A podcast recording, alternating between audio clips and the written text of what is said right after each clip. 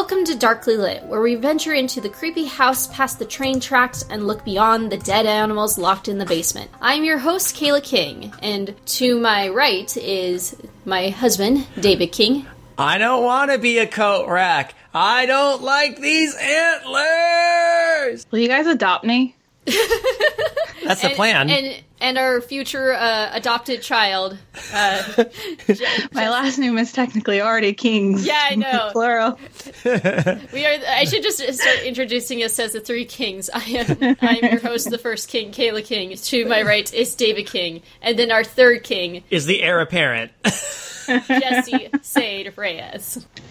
It always sounds weird to me when, when, because I know it's my nickname and it's just as much as my name as Jesse is, but it, it's always weird for me when I hear Jesse Sade Reyes. I'm like, oh, that's right. That's what you do. Yeah, I, I don't know how to introduce you. Uh, it's a form of habit when um, when you ever write someone's name uh, down professionally or like for a letter, uh, first name, Nickname. nickname in um, quotations. Yeah. Last name. And then last name. I know. I just, for me, like, Sade has always been such a separated, like, an entirely separate identity to, like, my actual name. Okay. Should we just call So- it Sade on this then? Or Yeah, Sade's fine. Well, like, that's what I go by on the, the witching hour. okay, Fair enough. So, All uh, right. Our third. Can we? Can we? Can we? But if we're gonna keep the three kings moniker, Yeah. we might have You to at could least drop the also- Reyes thing. I do sometimes like to go uh, just drop the es and go by Ray. Oh, nice. Just Ray. Sade Yeah. Ray. Say, Sade Ray. No, goodness, That's your that doesn't DJ work name. at all. That's your DJ name. Well, to make things even more confusing, I, I post work under the pen name Dead N, and sometimes I use Dead Ray, so like Dead King. Ooh, that's. Ooh. I'll just call it Sade for now. Okay. Yeah, let's just go with Sade. Our, th- our third king, Sade.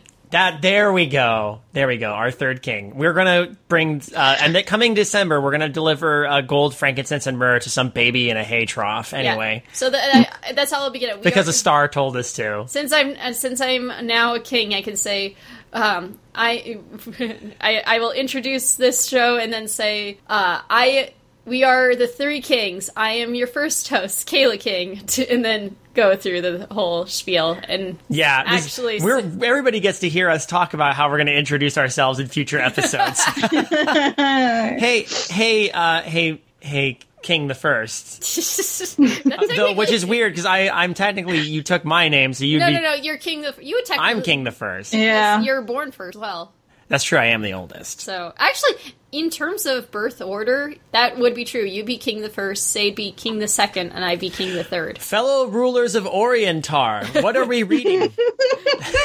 So we, what have we read to discuss in this dark and horrid library? So uh, we read a short story called "The Quiet Boy" by Nick Antosca, and this will serve as the basis for an upcoming movie in 2020 called Antlers.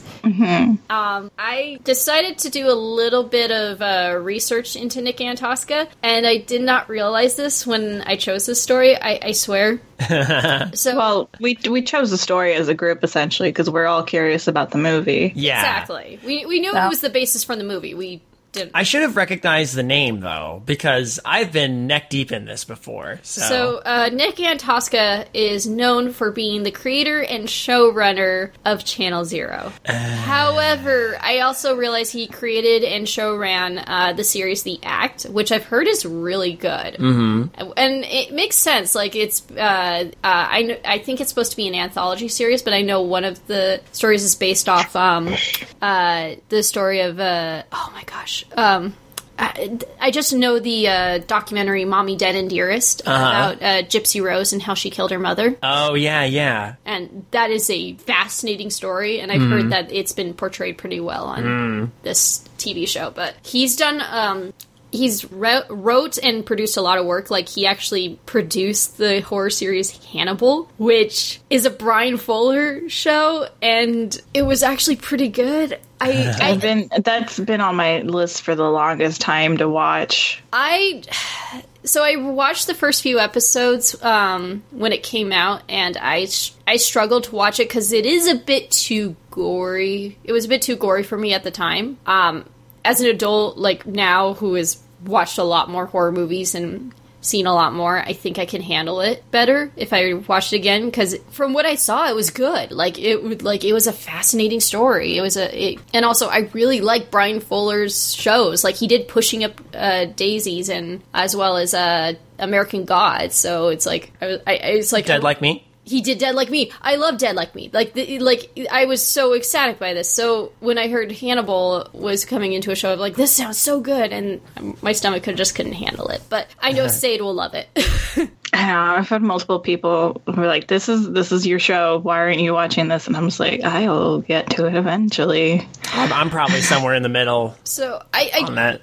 It's hard because um, I'm not in terms of Nick Antosca's work. His uh, the shows uh, that he has worked on can be hit or miss. Um, in terms of Channel I've- Zero, more power to you if, if you enjoy it, but um, not a fan. Think it. Uh, people who know me know I very publicly stated how I feel about Channel Zero as a whole, which is I I don't think it's very good at all, and um, just completely misrepresents what a lot of the original source material was, and mine source material uh, that could have been really interesting into kind of very generic modern horror schlock. But again, your mileage may vary. Um, I, I just that's how I feel. it's okay to like things. I just no, objectively, I think it's not very good. Yeah. Again, I if- and this is true of a lot of writers. Like I, I mentioned to David recently. I, I won't say out loud which author and which book, but I read one book recent uh, this year that was amazing. It was probably my favorite book of the year. And then I read another book by this same author, and it was just so blah. I, I wasn't too fond of it. Which again, I, and I think this is the case for a lot of writers. Like sometimes your work's going to be good, sometimes it's going to be bad. We actually came across that with uh, uh, oh, what's his name? Uh, Nathaniel. Um, uh, he he. We read the Electra Boner. Nathaniel Lewis. Oh, like yeah. we loved his Yeah, one yeah. short story. Like we just, it was so amazing, and then we were just And then we read the Electric Boner, and we're like, ah, yeah. So, yeah. but let's let's talk about hit this one work, The Quiet Boy. Who wants to give the summary? Uh, I could, Okay, if you don't mind. I have a question, real quick, sure. before we get into the summary. When was this written? Do you know? 2019. Th- Oh, this is new. This is really new. Interesting. Okay, I didn't Like, realize Nick it- Antosca was still writing basically creepypasta. Because my the the best way I can sum this up is it's basically a creepypasta story. And I definitely re- got that feeling going through it. Oh, it's it's a well it's it's like a well polished creepypasta story, but it reads like a creepypasta story. You know, Yes, So- I I had the same feeling too. So the book follows a um oh my gosh, I cannot remember her first name, Miss Gray, our teacher. Wasn't it Julia? Julia. Julia, yes. Julia Gray, who is a teacher who is uh, in a town called uh, it was Re- Rex Rex Rex Rexford. Rexford. West Virginia. She's in a, uh, a teacher in a town called Rexford, West Virginia. It's kind of a wrong side of the tracks kind of place in general. Um, and uh, she takes particular notice of this one boy in her class who seems particularly poor and troubled. Um, the titular quiet boy. Um, when she sets up a short story sort of writing thing in order to cha- you know challenge the students, she gets very interested in what he is writing and not only writing but drawing, and um, begins to wonder if it's reflective of his life at home. And when she starts to get into his like start peering into his life and trying to figure out why he seems so troubled and what it is motivating the sort of darker aspects of his story and his personality. She gets a lot more than she bargained for when she realizes that uh, something terrible has happened to his father and his brother. Something terrible and supernatural and involving antlers. antlers! Like the movie. and then a lot of people die and, and some stuff happens. Okay, um, Sorry, I mean, I, I, I don't want to go through the entire story summary because we're going to break it all down here anyway. It's a short story. I got through it in maybe a half an hour at the most. It didn't take me that long to read. I would say it took me a half hour as well. Yeah, same. I read it earlier today. me too. I, I, read, I, I, want, I want it's that's fair because I wanted it like fresh in my mind when we talked. Yeah. about it. I read it last night. Um, again, same thing. I wanted to have it fresh in my brain, but I knew I was going to be busy today th- for work, so I was like, I, I'll just do it to, uh, it, uh, ye- the day before or yesterday. Yeah. so that way I can get it done. Uh, okay, what is our? I guess what's our general opinion of this? What is our? Uh, uh, I I know I, I wish I had read this before knowing it was going to be a movie, especially because I had the like the visuals from the trailer in my head, and I was trying to keep those out as I read, but that was very difficult. uh, Uh, with with keeping it with the thought in my mind like oh this is going to be a movie. It, it, as i was reading it i almost felt like man this was written to like hopefully pitch as a movie.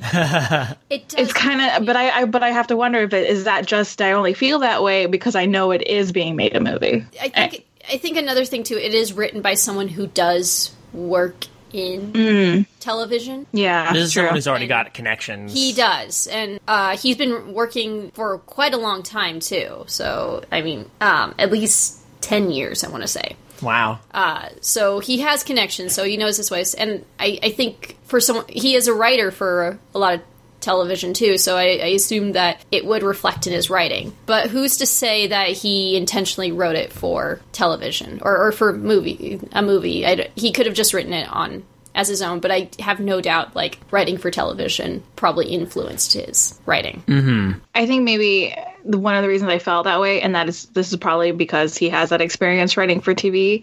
Like all the visual elements in this story were, were very well described, Oh yeah. and Oh, yeah. that's I think maybe that that add to that feeling of like, oh, you're this is a pitch almost. he used it, and it, I, I, ironic. Uh, you know, he does Channel Zero, and he d- doesn't right, really right. seem to grasp how to again- adapt.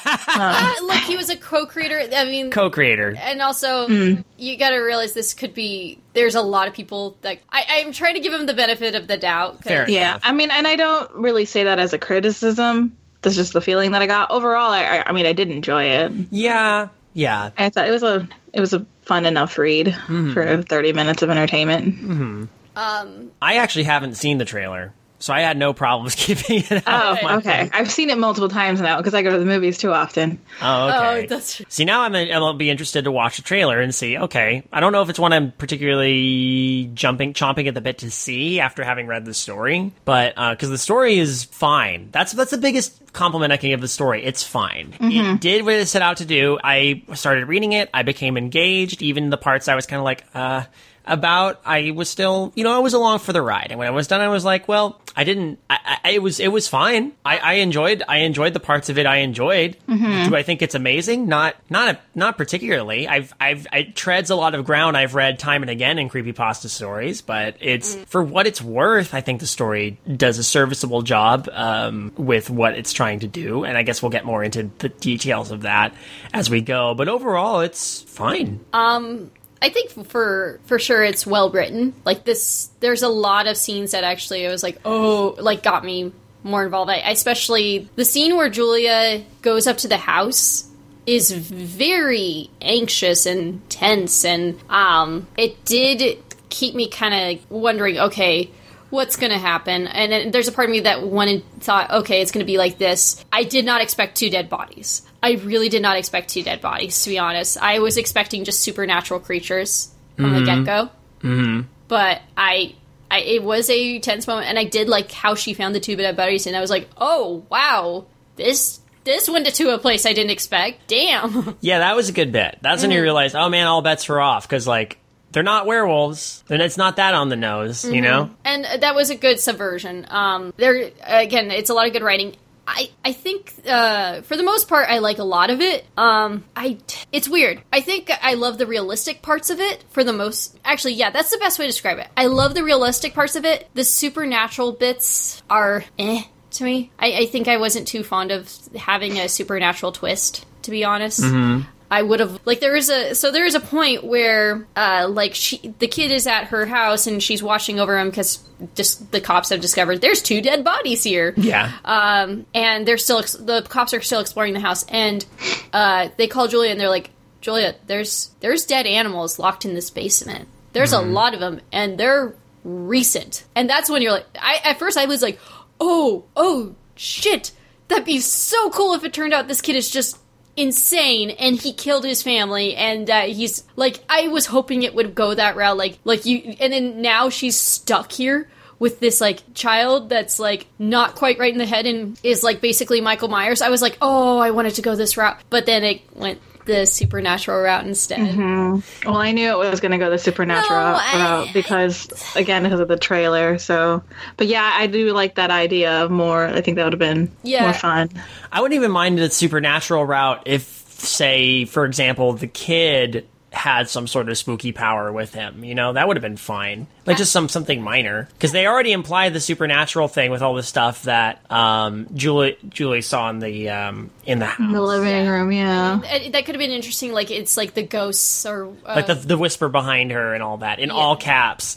Yeah, um, I think I was I was fine with the supernatural stuff even up to the end. Yeah. The one like little detail that like stuck out and I was like, well, "That's I don't like that at all." Was the the whole like, "Oh, this supernatural force is so strong, strong, it's jamming my phone signal." Oh yeah, yeah. There's a couple like it doesn't feed on he, uh, on human flesh; it feeds on pain. I'm like, that's a little bit of a conclusion to jump to. Well, and also it's like I don't know why you're saying this. This why? That's again, it's moments like that that, that there were there were certain moments in here where I'm just read, well, this is a creepy pasta. Mm-hmm. Yeah. Um, the whole example, the whole feeding on pain. It's edgy, but I was like, that one didn't bother me as much as like the phone one. I was like, you know what, you be you, the phone you be one, edgy. Yeah. Well, okay the phone like moments in the story that I liked was like the realization that the house was boarded up and uh, the boy was living in a tent in the backyard. Mm-hmm. Yes. That was a really good detail. I liked that. It was both sad and intriguing. Well, and the, another thing too is this is a very realistic situation. There are a lot of teachers who who will have that kid, like will have that quiet child who clearly is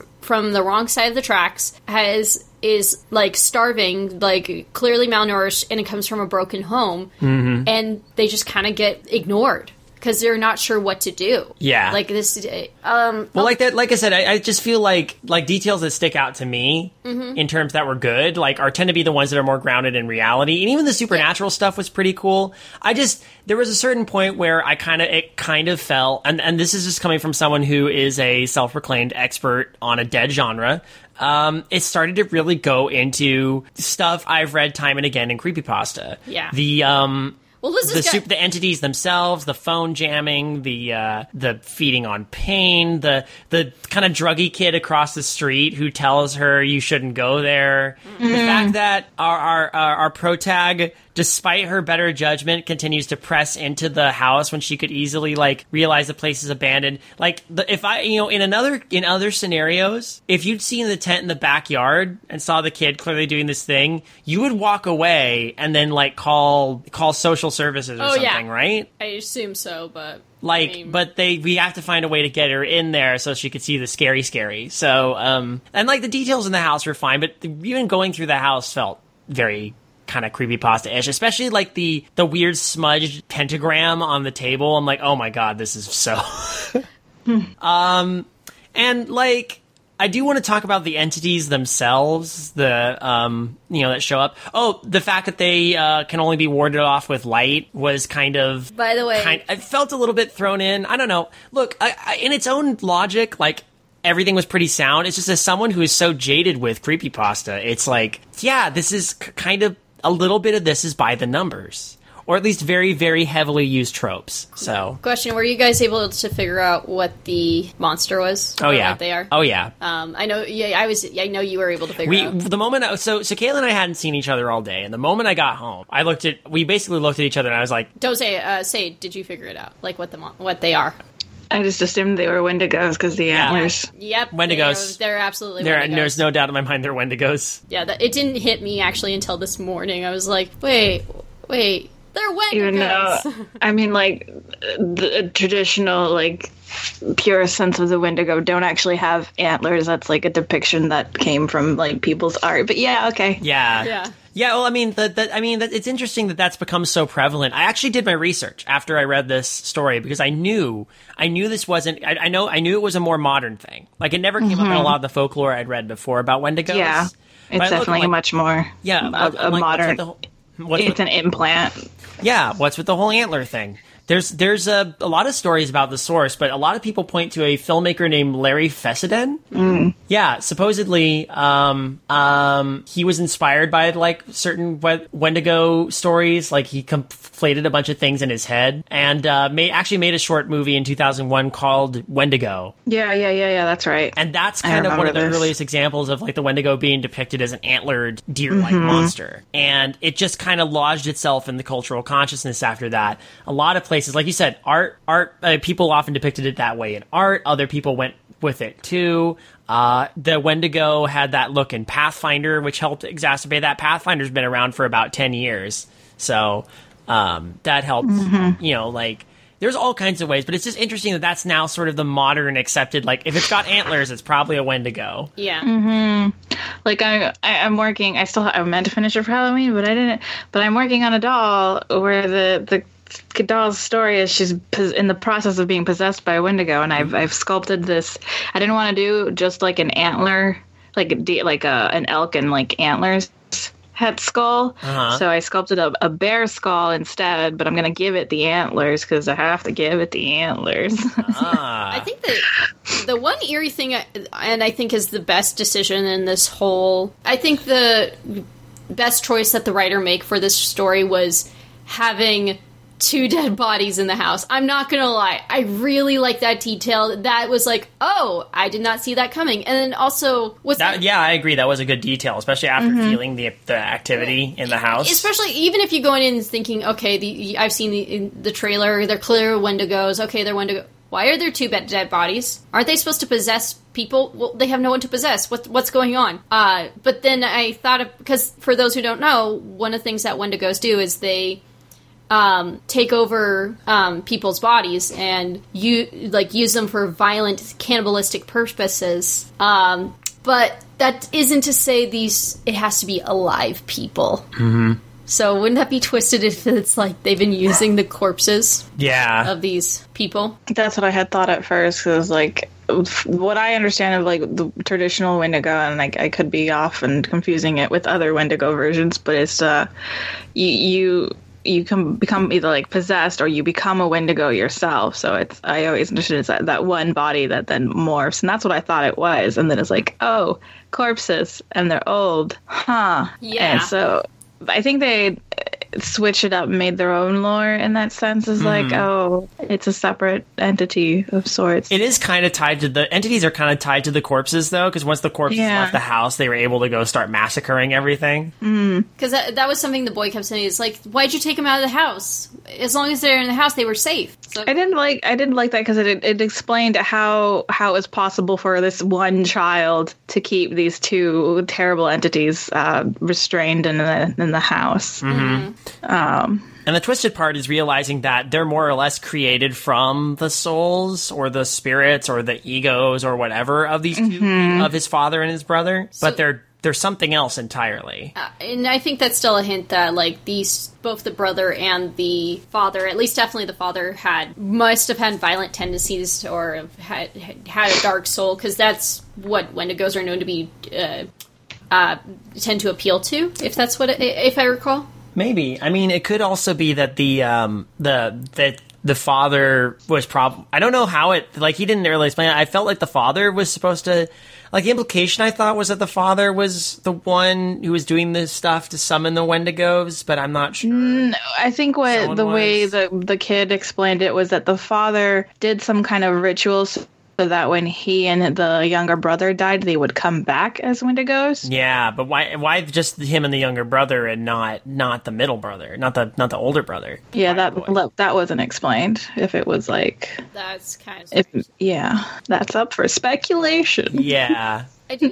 And I, I, just want to say, because I mentioned it earlier, I don't think the antlers image is even a bad image. I think it's really cool. I just it's, it's, important to know that it's that it is a modern thing. It doesn't. It's not a super ancient thing, and it, and you can actually trace sort of its source origins back to certain things. Mm-hmm. It's sort of a cultural pastiche, but you know. It still happened, and I think there was some new stuff here. And the antlers were supposed to be were kind of the giveaway that this was what they were. Mm-hmm. And then that and the the ultra violent like murdering stuff for the sheer joy of it thing, the depravity. Yeah. Mm-hmm. I mean, if you look at like like antlers, like they're fucking cool. Like it's still a really cool like image. It's unsettling. Yeah. So I don't, I don't, I don't mind them too much. I don't. I don't. Um, I'm not saying I don't mind them. It's just it, it falls into that realm of of me kind of going, oh no. I did uh, enjoy like the way the the child Wendigo was described and like it's hopping around and like sucking on its hand or thumb or whatever. Because I don't I don't see a lot of like babu monsters too often. I do enjoy it babu. It's nice monsters. to see a babu monster. Like this is clearly a young child, like five years old, mm. and um, it, it's or maybe even younger. Like if someone if they're sucking on their thumb though, like they're, they're well, he's sucking on his like all of his fingers. He's got like a hand in his mouth all the yeah, time. so Yeah. he could be like two or three for all we know. That's true. Yeah, I think if the uh, the Wendigos were a bit more flesh and blood in that you know they're not blocking phone signals or floating over the ground, I would have enjoyed that a bit more. Yeah. Um, because Wendigos are like they, it's it's, oh what's the word? starving, but not the another word for like starving. Famish? Starvation, famine. Yeah. Oh it's yeah, kind of Famine spirits. famine and, and greed is kind of what what their base is. And for me to experience those things, you have to be very earthbound. Good. Um, good point. Uh, so that's why I, if, if you're gonna give me some Wendigos, I want them to be flesh, cold flesh, but still flesh nonetheless. um, that that's how I feel about it. But I mean, overall, like I, I don't feel like I wasted 30 minutes having No. read it. Yeah, I'm, I mean- I'm more I'm more curious about what they're gonna take from this and keep in the movie and what they're gonna change. I'm curious how they're going to use this to pad out the movie for. Yeah, Decent. I know. Like I noticed already in the trailer, uh, Lucas is telling his story, like he's reading it to the class, Oh. and instead of three wolves, they he stuck with three bears, Oh no. um, which I think is fine. I don't, I didn't see Yeah. why it needed to be changed to wolves in the story. Um, I also have another question. What do we think of Julia Gray as a character? Because she's our narrator, our first person. Uh, she's all right. She's alright. She's very stand-in, like just you know, most. This is how we think maybe most people would respond, wanting to help a child and protect it. Um, the interesting. Well, I noticed a couple details that I found a little interesting, and I think then I think uh, the writer was trying to make this apparent. She's uh, she works for Teach America or Teach for America, which I I thought was an interesting choice because Teach for America is you. It does not mer- matter. You you don't need to have any teaching experience whatsoever and you can be teach for America. And a lot of actually teachers tend to be uh, like te- like actual teachers who are paid and uh, went through school to get this to get the degree to teach. Kind of look down on those who do that. I've heard, or they're a little like iffy about them. Uh, another thing too is she also said she's not sure if teaching is uh, is for her, but she's good with kids. So there's and she cares about them. So there's this. It shows that she has a care for kids, but maybe teaching's not for her. But then later on, there's this whole decision of it's her life versus the boy's life, and he they're like give us to give him to us. And we'll- Yeah. and we'll let you go free.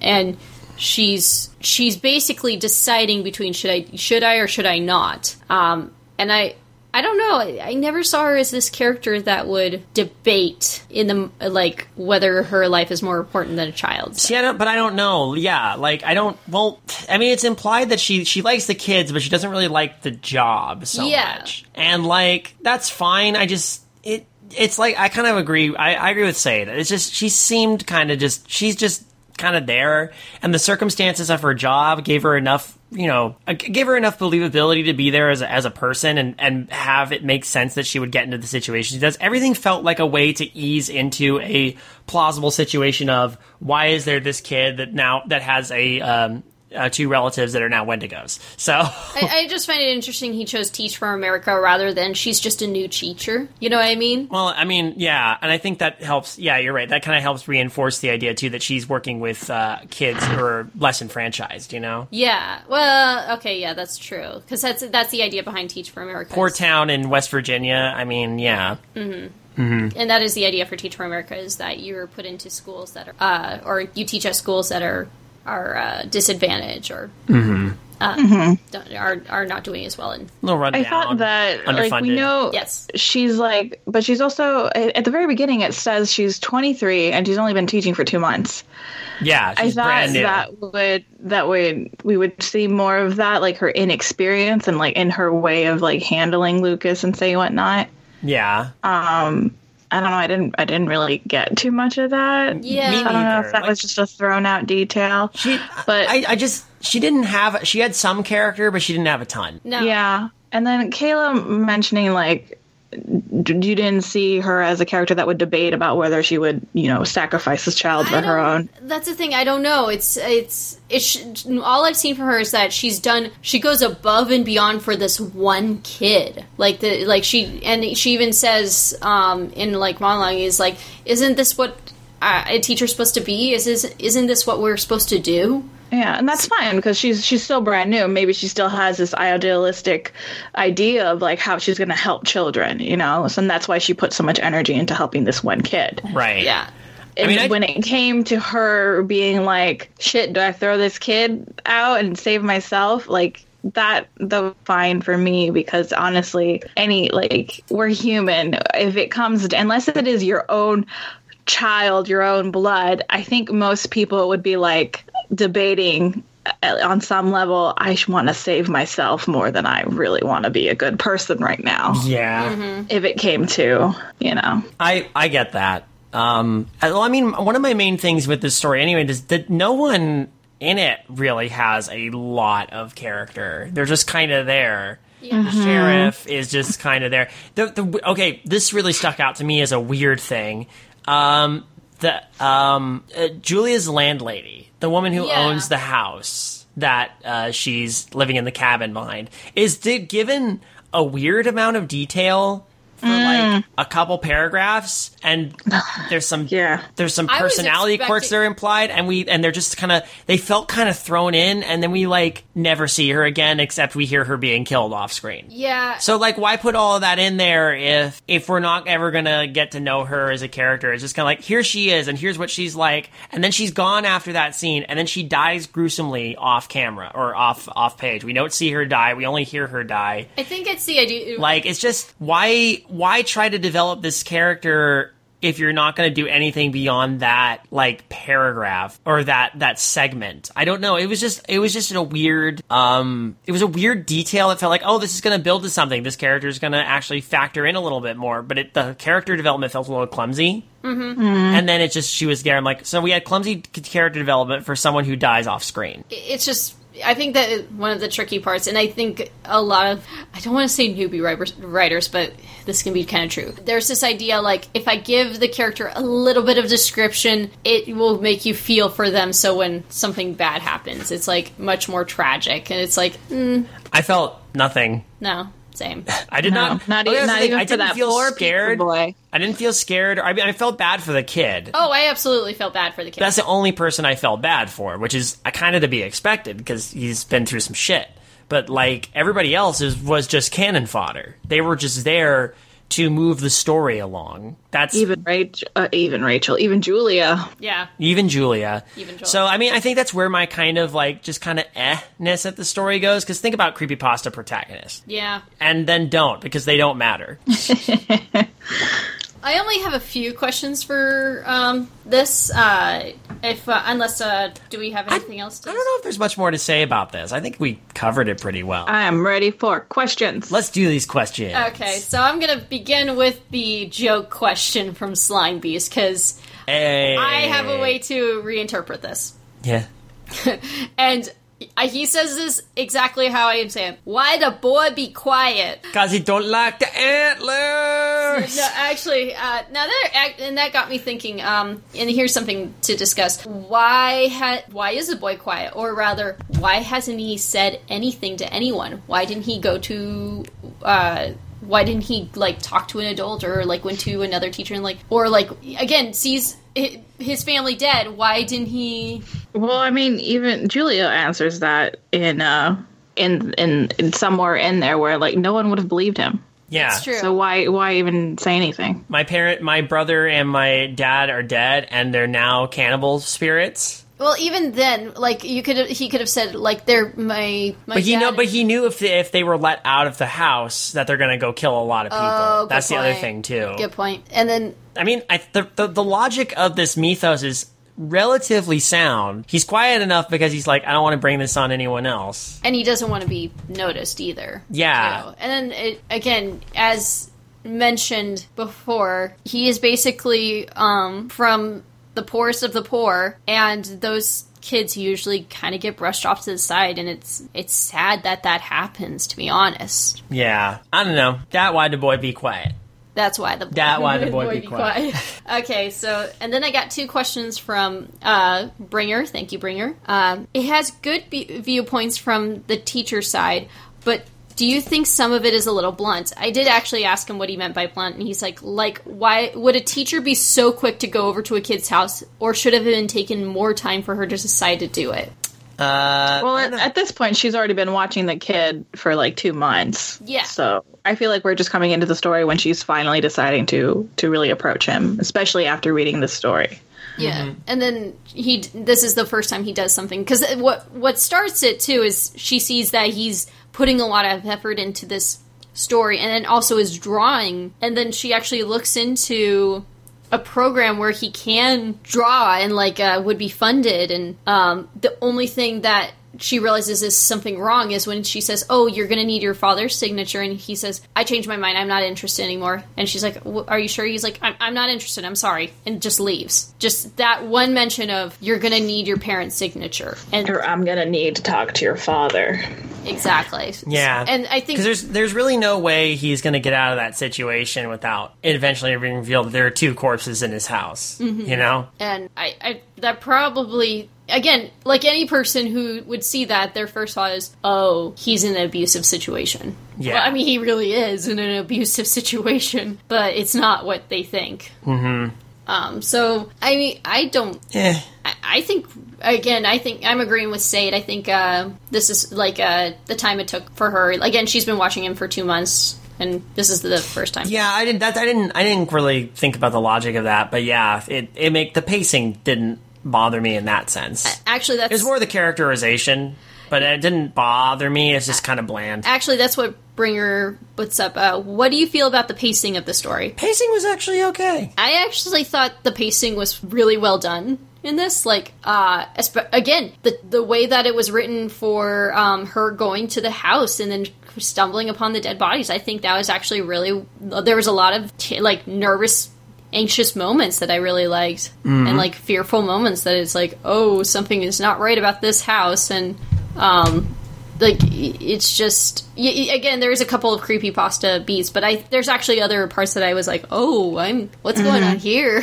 I think the I think the pacing was fine. I think there was a little bit of padding in a couple like interactions with characters that in the end didn't add to the story, like the like the woman who owns the house or the fellow teacher who was making comments uh, to her. Yeah, Uh, I feel like that didn't need to be there. well the, but at the end, like the pacing was fine. Like if we're gonna call this story a creepy pasta, I think it, it's a well written creepypasta.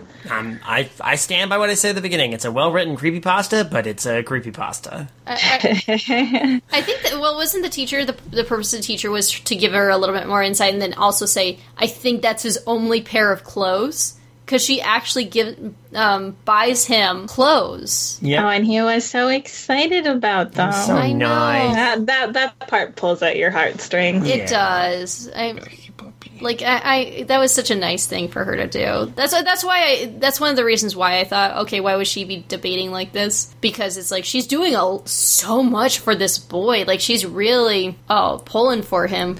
I do appreciate. Well, I mean, that- it's one thing when you when you think all you have to do is is buy the kid some some clothes and you know reach out to the parents and then maybe call someone call someone like child services to take in over after you've done the initial. Good point. It's another thing to like sacrifice yourself in defending some child that you also that also don't actually know at all. That's a good point. Okay. Yeah, that's okay. I could see that. Oh. I mean, that's that's just me maybe being cynical, but yeah. Yeah. Um, so uh, that those are the only questions. Do we have any final thoughts on this story? Uh, I, I'll be interested to see. I don't know if I'm, I'm particularly jonesing to see this movie, but I'll be curious to see how it gets how it gets adapted from this story and mm. what kind of liberties it has to take in order to make this a, a feature length film. I, I, mean, there's been a lot of um, movies that have been based off short stories. Yeah, but and for the most part, it, it, it does have to do with it's not just that one short story. It does get it just gets more and more developed and. Mm-hmm it becomes something bigger. Like, go ahead.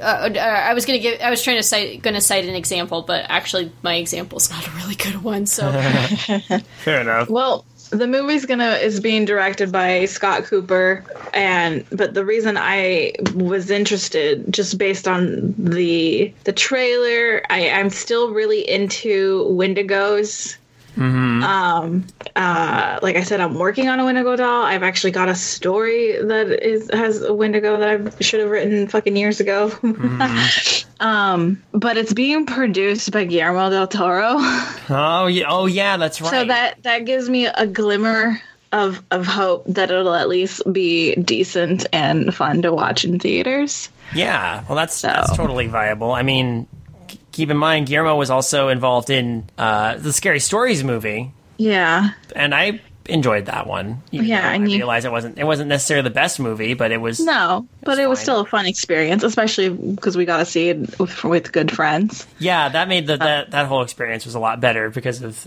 you know, us all being getting to see it.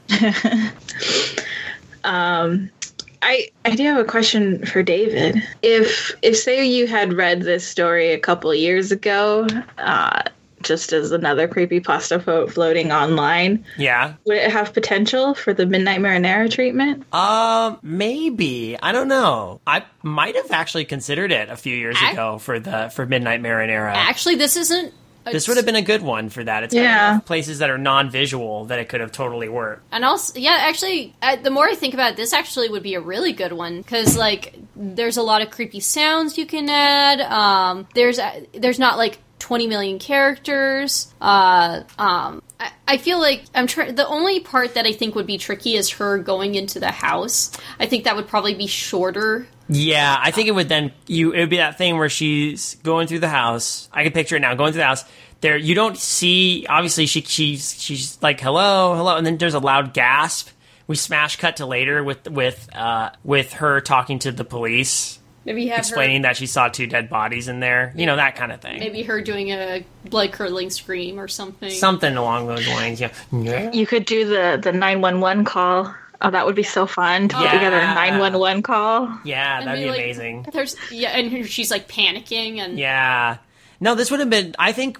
I think you know. Whenever I, I find a story that has potential for Midnight Marinara, usually I take some liberties with the adaptation to try and give some mm-hmm. of the mm-hmm. characters a little more personality too. And again, I feel like this is a story that has the potential in adaptation to be stronger. So I hope the movie is a good adaptation of it because I could see this as I would. You know what? This would had I discovered this. Uh, this if this was the kind of story I would have read a few years ago, I, I definitely would have considered it for Midnight Marinara and probably would have done that done the thing I usually do where I would have tentatively asked if I could do an adaptation of it. But again, this was written this year, and as of this year, Midnight Marinara is now on a if a story comes to me and I want to do it approach. Yeah. So, yeah. Yeah, this came out in January of 2019, so very recent. Yeah. So for um, thank you for joining us for November's read. Um, it was definitely it was an interesting one, but yeah, uh, we're also we're going to do something a little more different for the next one, and actually um, going to be in a completely different location. Um, okay. Our, our, next novel is going to be Five Midnights by Ann Dávila Cardinal. Uh,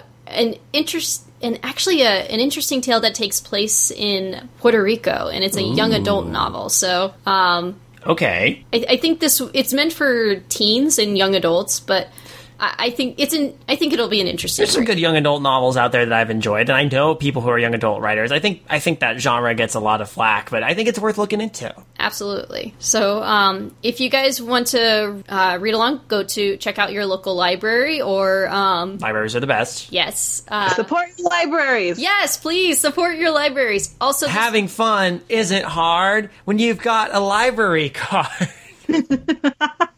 I've got a on my library card. I put darkly lit stickers. Yay! Oh, I like that. I like that too. oh, that's a good idea. I need to actually Decorate our library cards. Well, I need to get a new library card. Fun. Oh, you do? Well, uh, have you seen my my uh, library card? I've destroyed it. Oh no, I haven't. It's it's basically because it's on my keychain and it's falling apart. Oh, good point. Um, so I need I definitely need a new one. Mm-hmm. Uh, but yeah, thank you for joining us here on Darkly Lit. Um, please uh, listen to our other podcasts on uh, Creative Horror Network, such as um, you guys can plug your podcast. Undercooked Analysis is back. It's going to be happening uh, once every once every other week now. So expect more of us looking at original fiction submitted by listeners, where we critique in our usual candid, nasty, terrible, but completely loving and caring way at the same time. Somehow. Uh, Midnight Marinara just dropped a new episode, which is going to be, which is part of a new trend where I promise I will not let a, a year go by without at least one episode coming out. Uh, it's an episode written by me and fellow uh, uh, creative horror creator Alan Cheney uh, called The Fall Board. Well worth checking out if you like diegetic piano music. Um, I quite enjoyed putting that one together, and it was a long time in the making, so uh, that's worth a look. And the Witching Hour podcast is still a thing.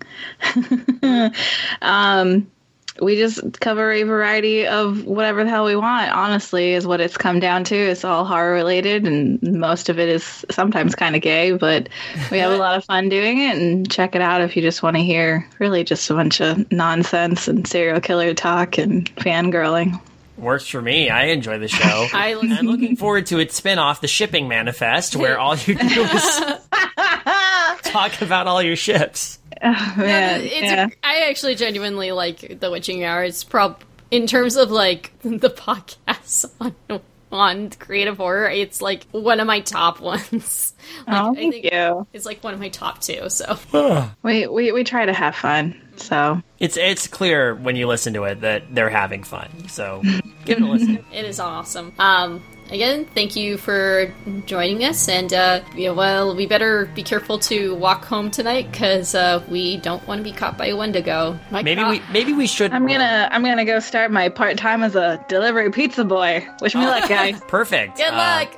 ha- oh yeah. So yeah, be careful out there. Um, if anybody orders a uh, a large um, a large Hawaiian pizza, don't worry, that's us. We're disgusting people. We're we're we are the true monsters, apparently. Hey, let's not blow the candles out. We're gonna need these if we're going to avoid uh, Wendigos tonight. Yeah. All right. Good night, everyone. Good night.